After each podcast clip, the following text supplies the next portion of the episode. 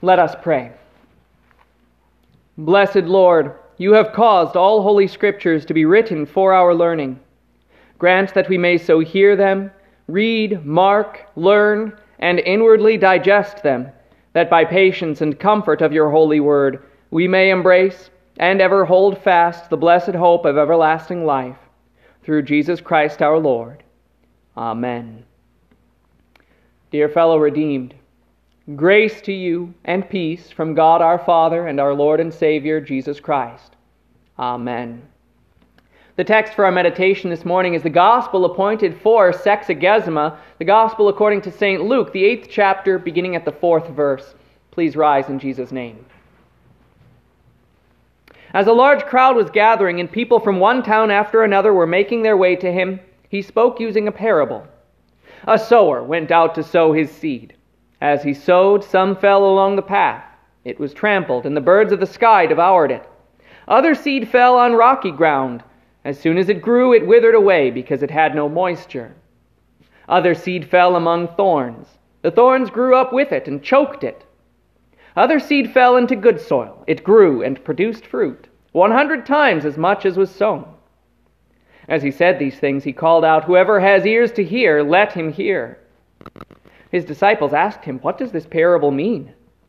He said, To you it has been given to know the mysteries of the kingdom of God, but to the rest I speak in parables, so that even though they see, they may not see, and even though they hear, they may not understand.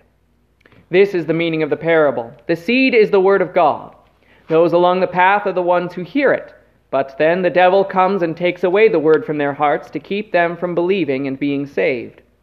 Those on the rocky ground are the ones who, when they hear, receive the word with joy, but they have no root. So they believe for a while, but then fall away in a time of testing. The seeds that fell into the thorns are the ones who hear the word, but as they go on their way, they are choked by the worries, riches, and pleasures of life, so they do not mature. And the seeds in the good ground are the ones who hear the word with an honest and good heart, hold on to it tightly, and produce fruit as they patiently endure. These are your words, Heavenly Father. Sanctify us in the truth. Your word is truth. Amen.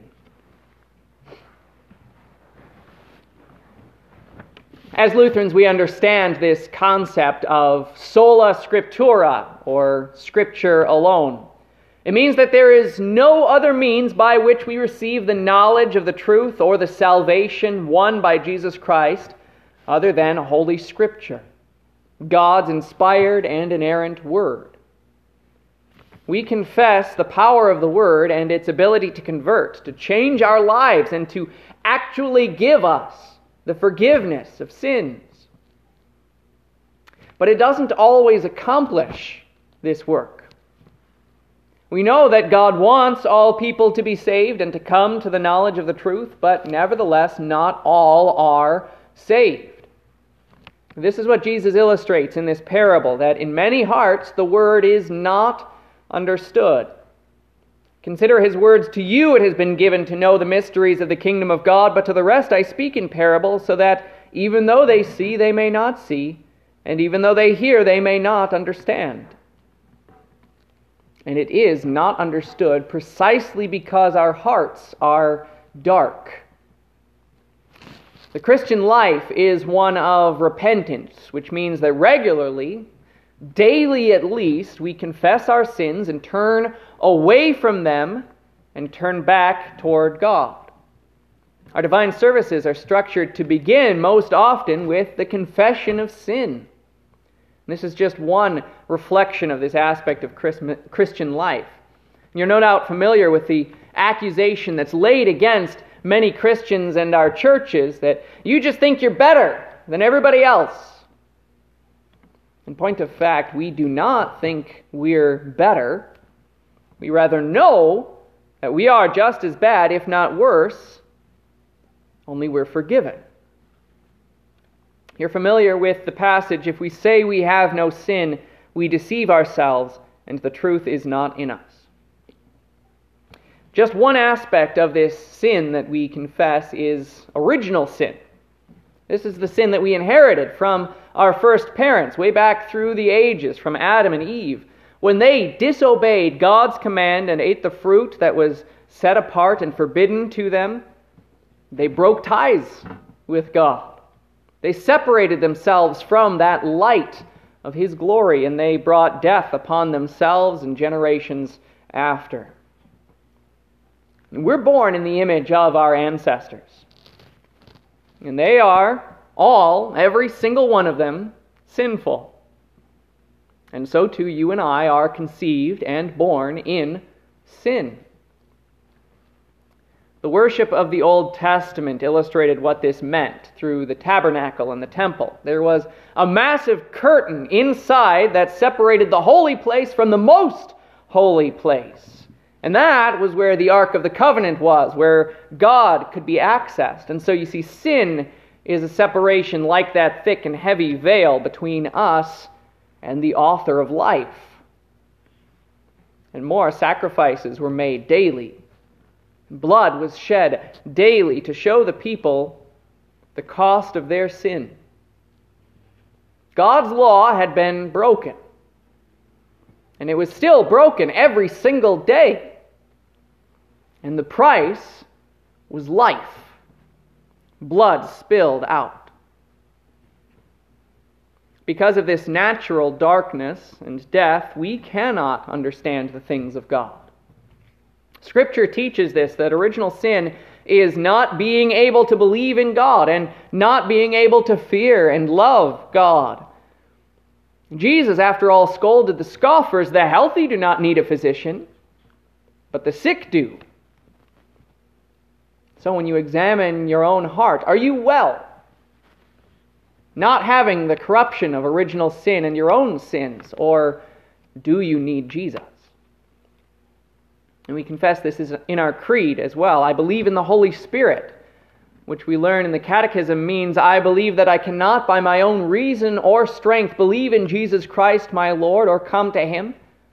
But the Holy Ghost has called me by the gospel, enlightened me with his gifts sanctified and kept me in the one true faith, just as he calls, gathers, enlightens, and sanctifies the whole Christian church on earth and keeps it. So the Word of God, first of all, teaches us to despair of our own abilities. We cannot save ourselves. We cannot even believe on our own. We cannot even understand God's Word without the enlightening of the Holy Spirit. There's a doctrine that we believe that's called in seminary the perspicuity of Scripture. And perspicuity just means clarity. And the doctrine teaches that God's Word is clear and easy to understand in all that it relates to our salvation. Of course, it doesn't mean that there aren't difficult passages to understand, and there are. But that doctrine of the perspicuity of Scripture is important because by understanding this, we know that our faith doesn't depend on someone else to explain those things to us. False teachers and human opinion all believe the same thing that man must shed light on Scripture in some capacity. The Roman Catholic Church teaches that the Bible is not understood without the Pope and the councils and the bishops. The evangelical groups, such as the Baptists and Methodists and so forth, teach that the Bible is not understood without some inner spark in a person's heart. The devil loves all this false teaching, and he encouraged it in Eve. Has God really said, he asked her, you shall not eat from any tree in the garden?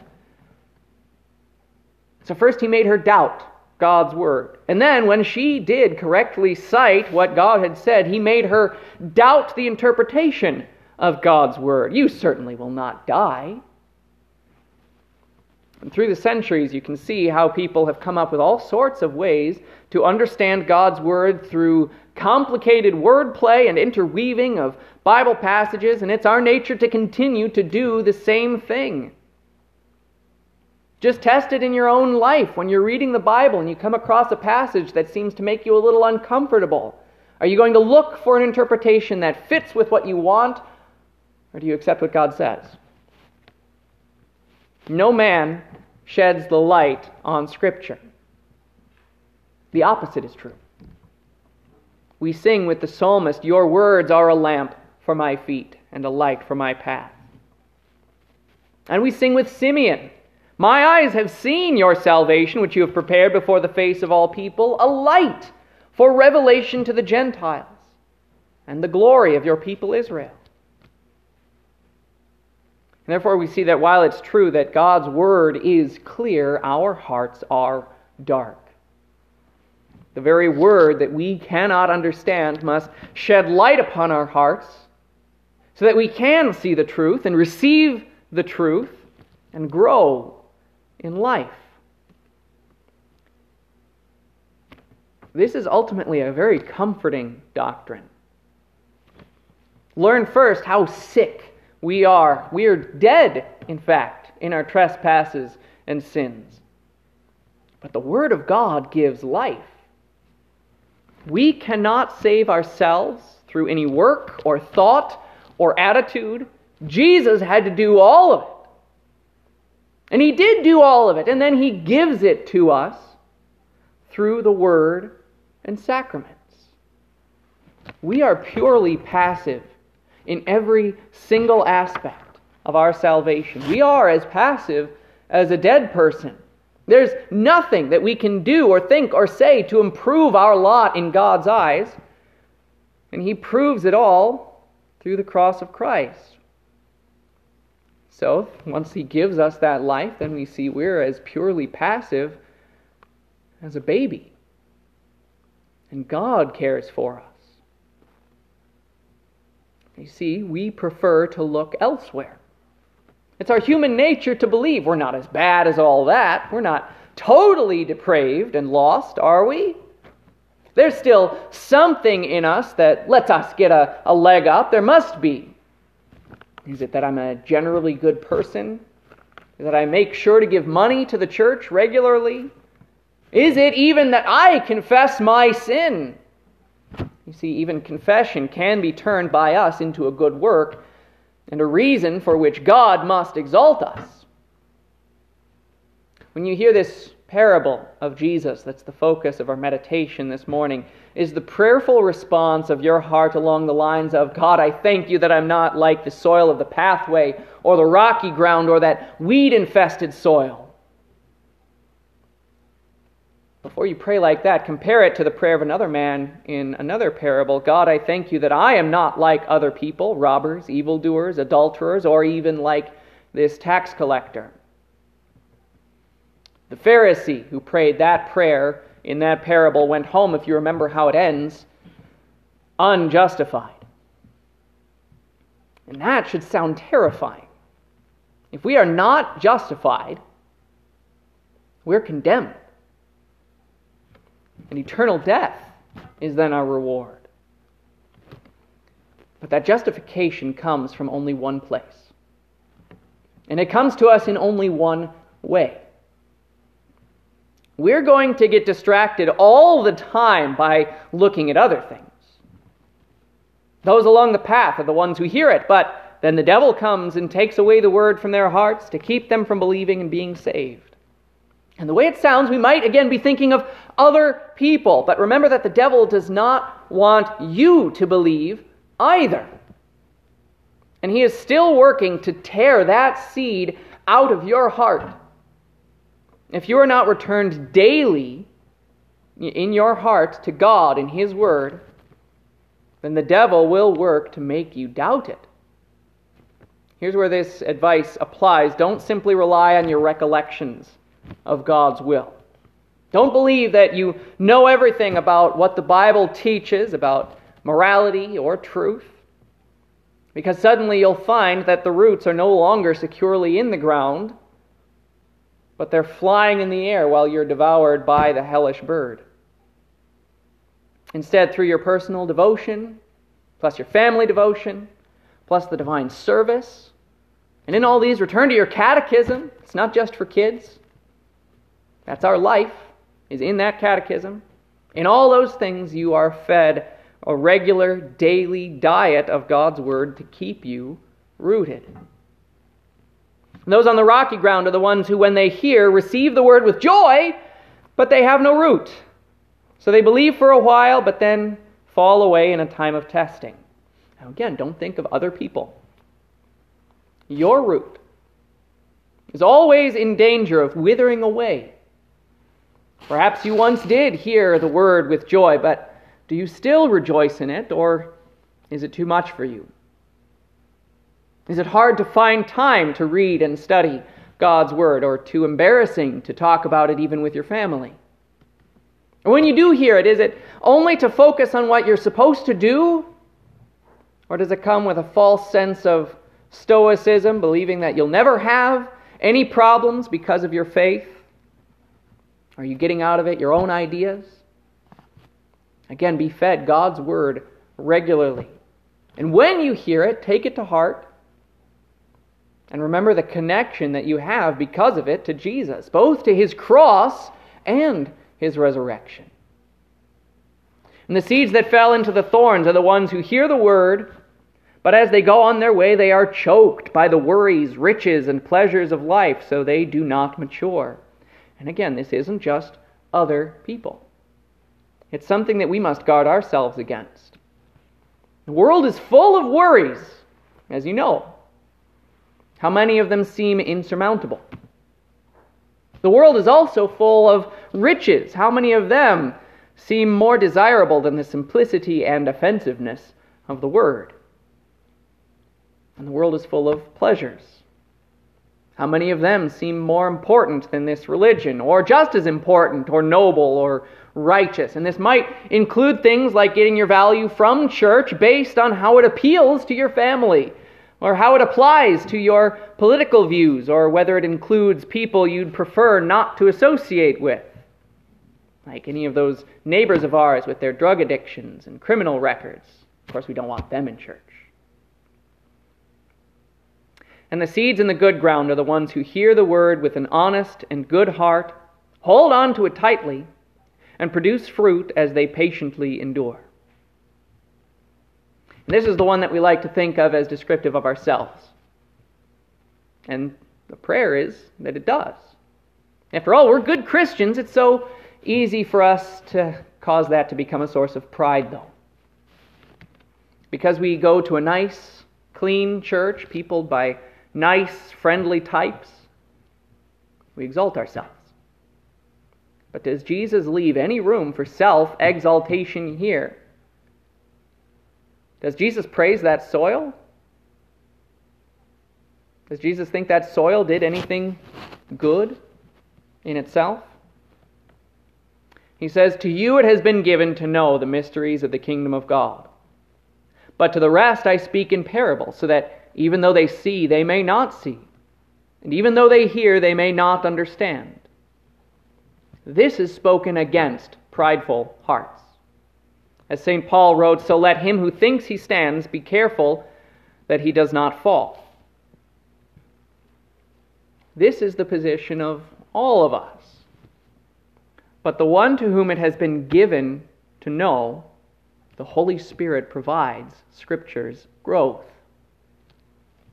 We dare not look at any bit of our own qualities, not even the qualities that have grown out of our faith as a reason for our salvation or our worth. After all, we're just dirt, just like all the rest. All four of these are dirt. But salvation comes from only one place and in only one way. But that way is also manifold in word, baptism, and supper. And through these things, you and I do nothing, but we receive everything. And what we receive is what Jesus won. It's true that not all are saved, and the reason for a lack of salvation is the stubborn resistance of the sinful heart against God's grace. But the reason that you and I are saved, reason we have that salvation in our heart and why it's growing and flourishing and producing fruit it's entirely the work of God from beginning to end. And it's given to us in His Word. Because He's the one responsible for it, what do we have to worry about? We leave it in His hands. He sent His Son to die for us and to rise for us. How will He not also with Him give us all things? Amen. Glory be to the Father, and to the Son, and to the Holy Spirit, as it was in the beginning, is now, and ever shall be, forevermore. Amen.